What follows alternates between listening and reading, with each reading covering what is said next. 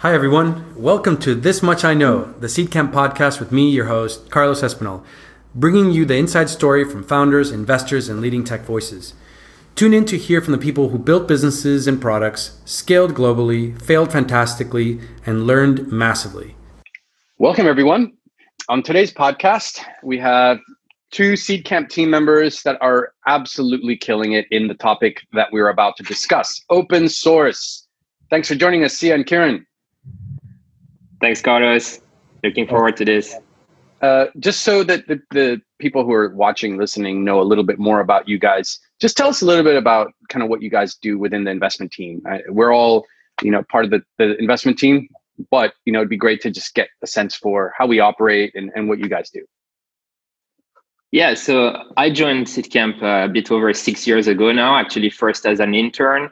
And uh, then had a chance to join the investment team full time at the end of my internship. And more recently, with the launch of our fourth fund in late 2017, I also joined the partnership. I think uh, we all are like generalist investors at Seedcamp, and obviously our time is split on like sourcing, on supporting the company's post investment, and also with uh, a lot of like the other stuff that uh, keeps us busy in the internal ops of Seedcamp. But each of us also has his own areas of interest, and I've been spending a bit more time uh, on like everything enterprise software over the past few years, and uh, that's also what got me interested in uh, open source. Excellent, Kieran. Yeah, and um, been at Seedcamp myself since uh, 2016. Like uh, Sia, also started out originally as an intern, and then um, obviously as we raised our our fourth fund uh, in 2017, came on full time as part of the investment team there. And um, so I, I spend a lot of my time, um, obviously on the kind of investment side, on the sort of sourcing side, and you know looking at new businesses that we're considering investing in, especially at the sort of pre-seed stage. And um, you know, like Sia, have um, had a bit of an interest in this um, kind of enterprise ecosystem, and we've kind of yeah taken a look ourselves kind of at that space and, and been pretty interested in, in some of the new kind of businesses um, emerging there, and so worked work together on some of those. So one of the interesting things that you mentioned, Sia, is is how we see things evolve uh, and marketplaces evolve. You know, Seedcamp, we we see enough companies in any given year that in many ways we're like the the tip of the spear when it comes to new industries. And one of the interesting interesting things that we've seen over the years has been the evolution of fintech, the evolution of AI, and as we've looked at enterprise and B2B, we've seen this new generation of open source companies.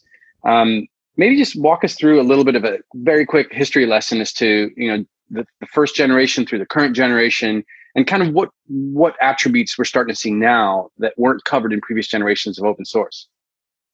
Sure. So I think if you go back to the open source companies of the 90s, so think about companies like Red Hat or MySQL, those companies really managed to uh, build big businesses on focusing on some like core areas of software like the operating system or like the database.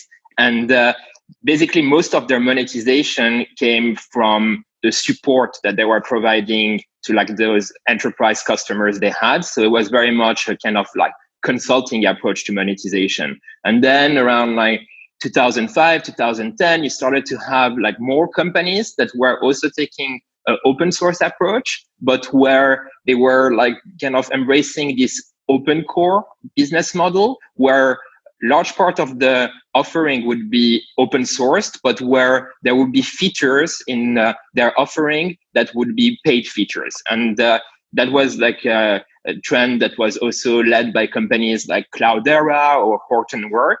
And more recently, we've seen a lot of companies that might also use like the business models of like consulting or open core but what has uh, emerged as like also a very effective way to monetize open source is actually SaaS. So like offering a hosted solution to your customers. So that uh, you have like companies like MongoDB, Elastic, and others that uh, uh, have been like successful at building really, really large businesses that way.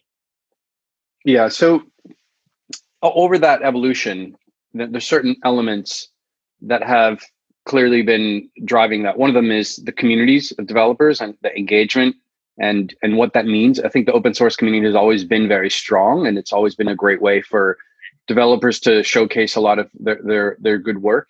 But then there's the evolution, as you mentioned, of of support and and sort of how to roll this out.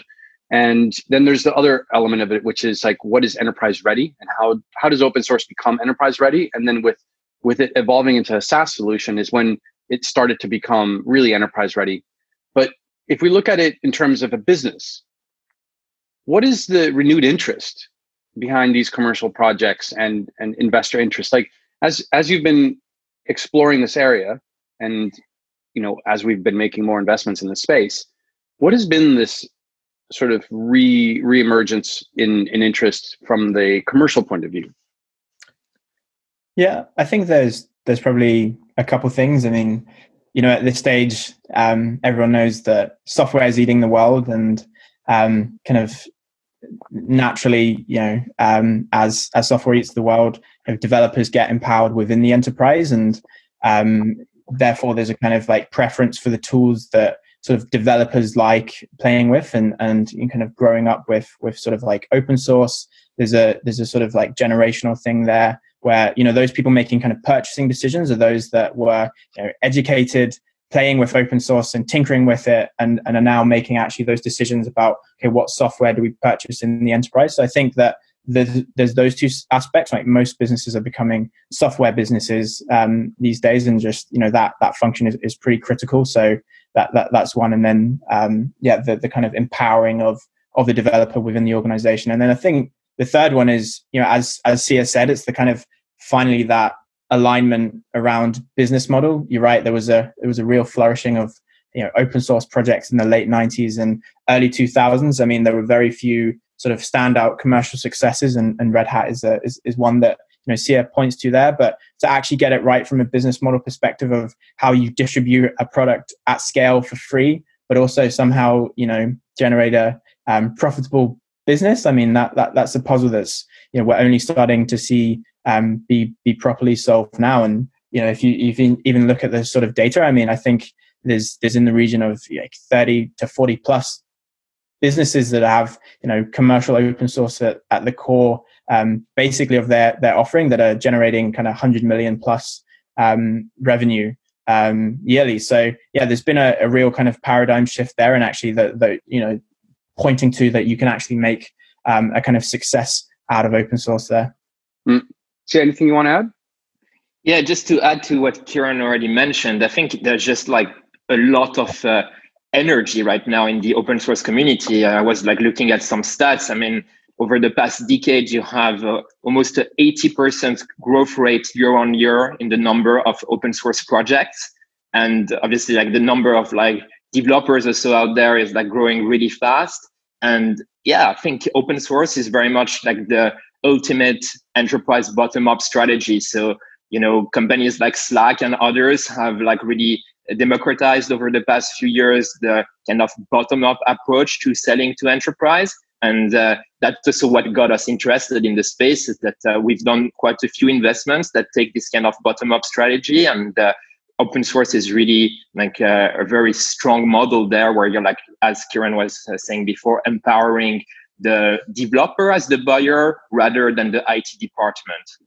Okay, so we've seen this pattern over the last few years. We've made a few investments, and we'll we'll name check a few.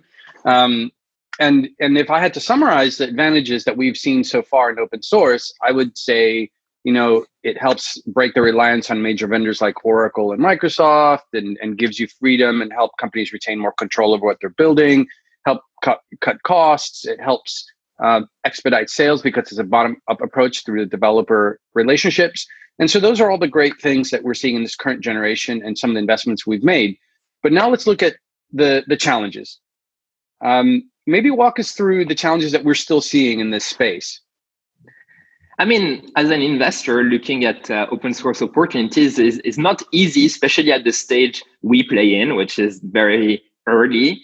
And uh, basically, when you're looking at uh, th- those uh, open source companies, I mean, at our stage, definitely you will not see revenue. And the truth is that even uh, by the time they will raise their next round, you will probably not see revenue. I mean, I think if you just look, for example, at a company like Strapi that announced this week its Series A from uh, Index Ventures, they're growing really fast. still at this stage they are not generating any revenue but you need to like find other ways to demonstrate traction. And obviously the the the one that uh, a lot of uh, investors like in that space is the number of github stars. And uh, that's one way to look at it. At the stage we invest that number will still like most likely be quite low i mean we have uh, for example invested in uh, a company called Meilisearch over the past few months that uh, is providing uh, next generation search API in an open source way. And uh, they are like already like having a few thousands GitHub stars. But to be honest, what really got us excited here was the quality of the team, their passion for the problem, and the fact that uh, you could see from the early feedback they were getting from a, a very like small number of developers that they were able to get a lot of developer love there. But it's it's complex. It's uh, it's very difficult, especially at our stage, to really assess uh, if uh, this is gonna potentially be an interesting project that will just stay a hobby project for like the developers, or if this is like really an area where there is a big commercial opportunity. So uh, just I know that that we we're not even at the at the tip of the iceberg of, of all the challenges and we'll go through each one of them but i wanted to touch upon that a little bit sia do you do you find that at the moment as we're as we're looking at open source opportunities that the the credibility of the founding team within the open source community is a huge necessity almost to really stand out yeah i think it, it it's pretty critical to really it doesn't mean that the founders need to be uh, really like kind of like uh, prominent profile in like the developer community, even if that can obviously help. But it's really trying to understand what brought that team to to build the business that way and the fact that they are very genuine about like this like open source approach and then usually developers that take those approaches they would like also have like tested with like their friends a bit like what they're working on. And you can see already in this like kind of early feedback if there is something special happening or not.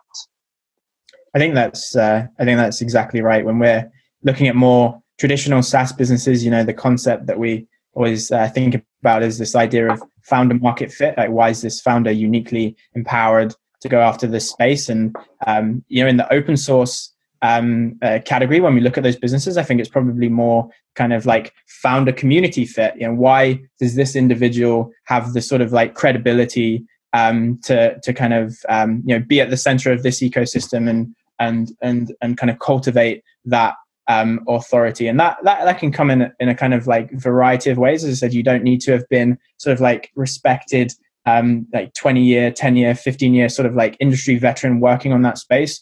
But what you do need to be is someone who's you know kind of um, eh, like has a kind of like strong place within that community and is um, you know kind of like respected there. And a lot of the projects you know that that we've been backing have that kind of connection. And um, you, you, know i think um, you, you you take like um, i mean works probably the closest of them but you know a business like um, you know questdb that we we recently backed building a um, open source um, uh, time timescale database. I mean, those guys were working on on this problem sort of internally with it, with their previous company, blockchain, and so kind of like pushing the pushing the kind of like um, limits of that product there, and and therefore able to kind of like command respect when it comes to when it comes to that category.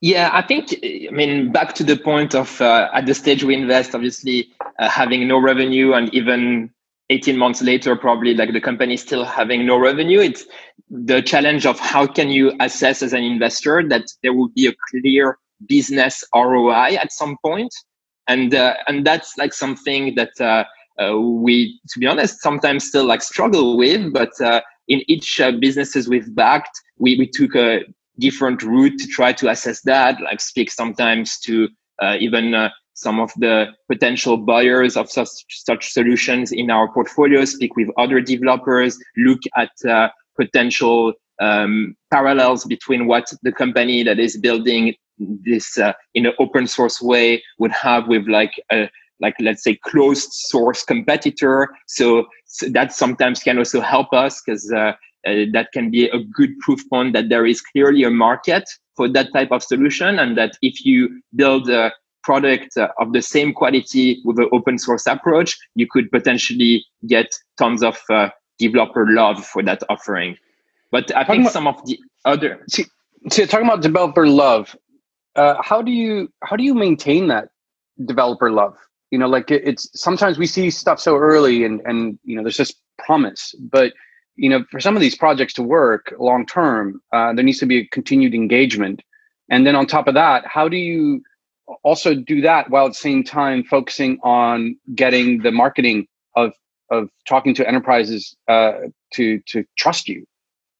Yeah and uh, th- that's definitely a big challenge this whole like challenge of uh, basically sustaining your community and uh, on one hand you know getting the credibility there and reassuring the community that uh, the open source software you've built is uh, gonna still be there and that as a project you will like keep maintaining it uh, for the long run and that it's not just something you published uh, on github and that uh, six months later will not be maintained etc so that's one thing that uh, is important to like uh, really um, kind of communicate clearly to the community. On the other hand, if you are like also VC backed, or if you start to speak about monetization, it can also scare the community of developers in the sense that they might think that uh, the the open source core of the project might like in the longer term like become something that you make them pay for. So it could potentially cannibalize a bit your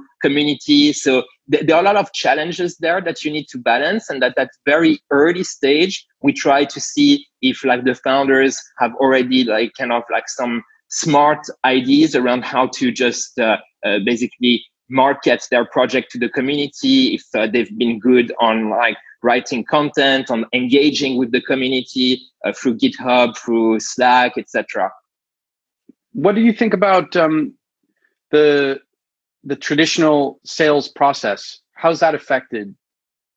I think the advantage of uh, open source companies is that they don't need to have uh, as much of like a sales organization as like more uh, traditional closed source businesses in the sense that uh, as we mentioned before you have this very much like bottom up adoption. And that means that at the point like the software that uh, you're building in the enterprise has been somehow infected by uh, open source that's probably a pretty easy sales pitch for like the open source company to go to that organization and say look you already have a lot of our code that is being used by your developers and basically it would now make sense to pay for like those features or potentially for a hosted version of like the solution. So what we see is that when like open source companies are able to really push on like the monetization strategy, usually they are able to do so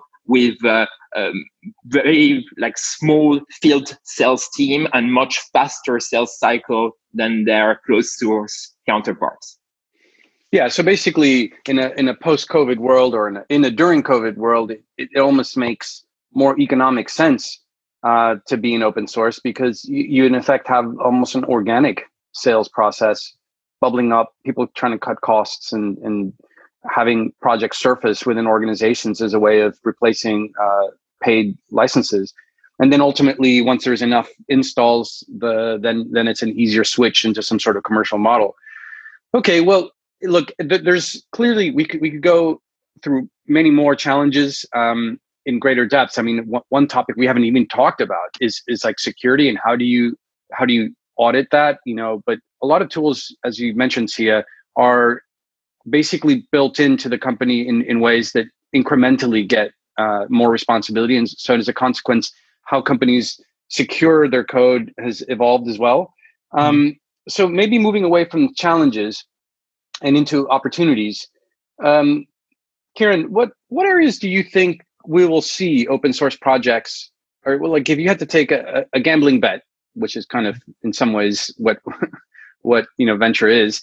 Um, if you had to take a bet of what will pop up in, mm-hmm. in this new generation of open source um, in areas that hasn't yet been touched in the last two years, what do you think it will be? It's uh, it's an interesting question. I think um, yeah, wish wish we could have the the easy answer and and sort of like preemptively map that out and and make some bets in that space. But um, I think if you you know clearly if you look at the the past sort of even 15 20 years and where the bulk of the tools have been built it's definitely more on the kind of um, you know infrastructure side it's um, tools that you know are are pretty kind of mission critical um, to the to the kind of like um, enterprise and and and you know um, you know in in that sense that's that's where we've kind of seen the, the bulk of the the bulk of the um, evolution in tools um, recently. So you know um, whether that be sort of like search and and, and Sia, for example, mentioned I think um, like Elastic there as a as as an example. So I think probably I think that there is still uh, I actually think that there's probably still um, a lot of major kind of like enterprise offerings that you know, haven't really been much improved since the early 2000s, you know, lines of businesses um, of a kind of like IBM and SAP, etc. I think you know, um, actually there's there's still a, a, decent way to go actually in, in, in, even kind of open source projects, um, taking those business lines and and kind of like then you know having this this open open source approach and um, sort of like doing it doing it from that angle. So I, I think I think we actually still have a long way to go in the kind of like infrastructure side of things, and and that's definitely something that you know, we're still um, still paying paying attention to here. Yeah, I think to add to Kieran's point, I mean, developers are uh, very creative in the, just like making their own line of work also always like more efficient, and uh, we think there's still like tons of opportunities in uh, just uh, you know anything from like building running monitoring machine learning um, building like better environments for data science. So we actually made an investment in that space with our investment in orchest which is kind of a ide for data science teams uh, also in terms of like managing your apis uh, potentially also thinking about uh, new trends like robotic process automation there's a lot that can be done there in terms of uh, just uh, providing better tooling for all those areas. So that's also what we are very excited about. Yeah, and, and you know, as we go through that, I mentioned security a little earlier. Maybe one of you wants to talk about one of our uh, our recent investments in in this space um, in more detail because it's a kind of an interesting way of of leveraging the community. So I know that we've covered it before, but you know, Kieran, you want to talk a little bit more about how for for certain projects that are out there that need more help that closed mm-hmm. source can't solve how they're leveraging the community yeah absolutely so um, the business carlos is referring to there is um, uh, a company called 418 sec who we uh, we're um, pretty excited to to back earlier this year and um, what what those guys um, are doing is essentially um, you know as as open source code gets like rapidly adopted within the enterprise, you know, there's obviously a whole host of security risks associated with that. So you know, what what what they they're building is basically you know a crowdsourced repository of of fixes for um, you know open source um, vulnerabilities. And yeah, you're right. I think um, what was what was really exciting when we first met 418 sec was um, you know despite being such an early business, actually the the stuff they were doing on the on the community side was was really exciting. I mean, um, uh, it, it quite quite a kind of um, uh, quite a radical thing that you know actually um, they, they were able to um, get people from all across the world um, incentivize uh, developers and, and hackers all over to you know, contribute fixes um, to to these open source bugs. And and the way that they were were kind of doing that was through almost gamifying the experience through this um, uh, through this like le- um, leaderboard type product. And and actually I think um, that that was you know of of the sort of like open source businesses like something really exciting we saw on the on the community side that actually you know weekly they were having a, a bunch of people um, kind of like uh, you know contribute to this. And um, I think that that that that really pointed to to something um, that they had got right with that community management. Yeah, aspect. and that's probably that's probably the most exciting thing about you know some of the stuff that you're seeing now is is the ability to to leverage that larger community, um, which is a very active community in, in ways that previously wasn't even possible or even trusted um, prior to today. So to wrap things up, I just wanted to do a quick sort of review. Oh, something just fell in my kitchen. I don't know if you guys heard that. um, if we go through a lot of things that we covered today, which was around you know the, the evolution of, of open source. We we covered uh, what are the advantages of open source, how that's changed over the years, um, what are the challenges, and some of the benefits that we have in open source during these times. I think what I wanted to to wrap things up with, uh, Sia, is advice for founders who are you know listening to this or who are already in the middle of building an open source project with how to engage with investors how to you know what to have ready what to uh, accentuate what to have as far as traction um, so that they can engage with us or any other investor. Yeah i think it's a, it's a great time for open source uh, businesses to actually think about fundraising. Obviously like given like the, the whole lockdown situation i mean open source companies are the kind of ultimate uh, distributed organizations so they are usually really like good at dealing with uh, such a situation. And uh, I think there's also quite a lot of appetite from uh, enterprises and from investors for like open source projects right now. Uh, I think in terms of advice, uh, to just like cover a few of the things uh, that we had mentioned before and maybe add a bit to it. I think this really like focus on engaging with your early community is absolutely critical. I would say don't think about monetization too early, about like just like trying to push revenue when you haven't had yet like that kind of uh, uh, you know uh, fit with like the community and uh, at the same time when you're pitching investor still have some assumptions on why there is a clear business roi longer term because they will want to make sure that indeed there is like two, three, five years down the line, the opportunity to build a really big business there. And then I would also recommend transparency in general. I think uh, you, are like basically engaging with a lot of like different parties when you're building an open source uh, uh, business. So you have your contributors, you have your users that might not always be like the ones that would contribute to the project.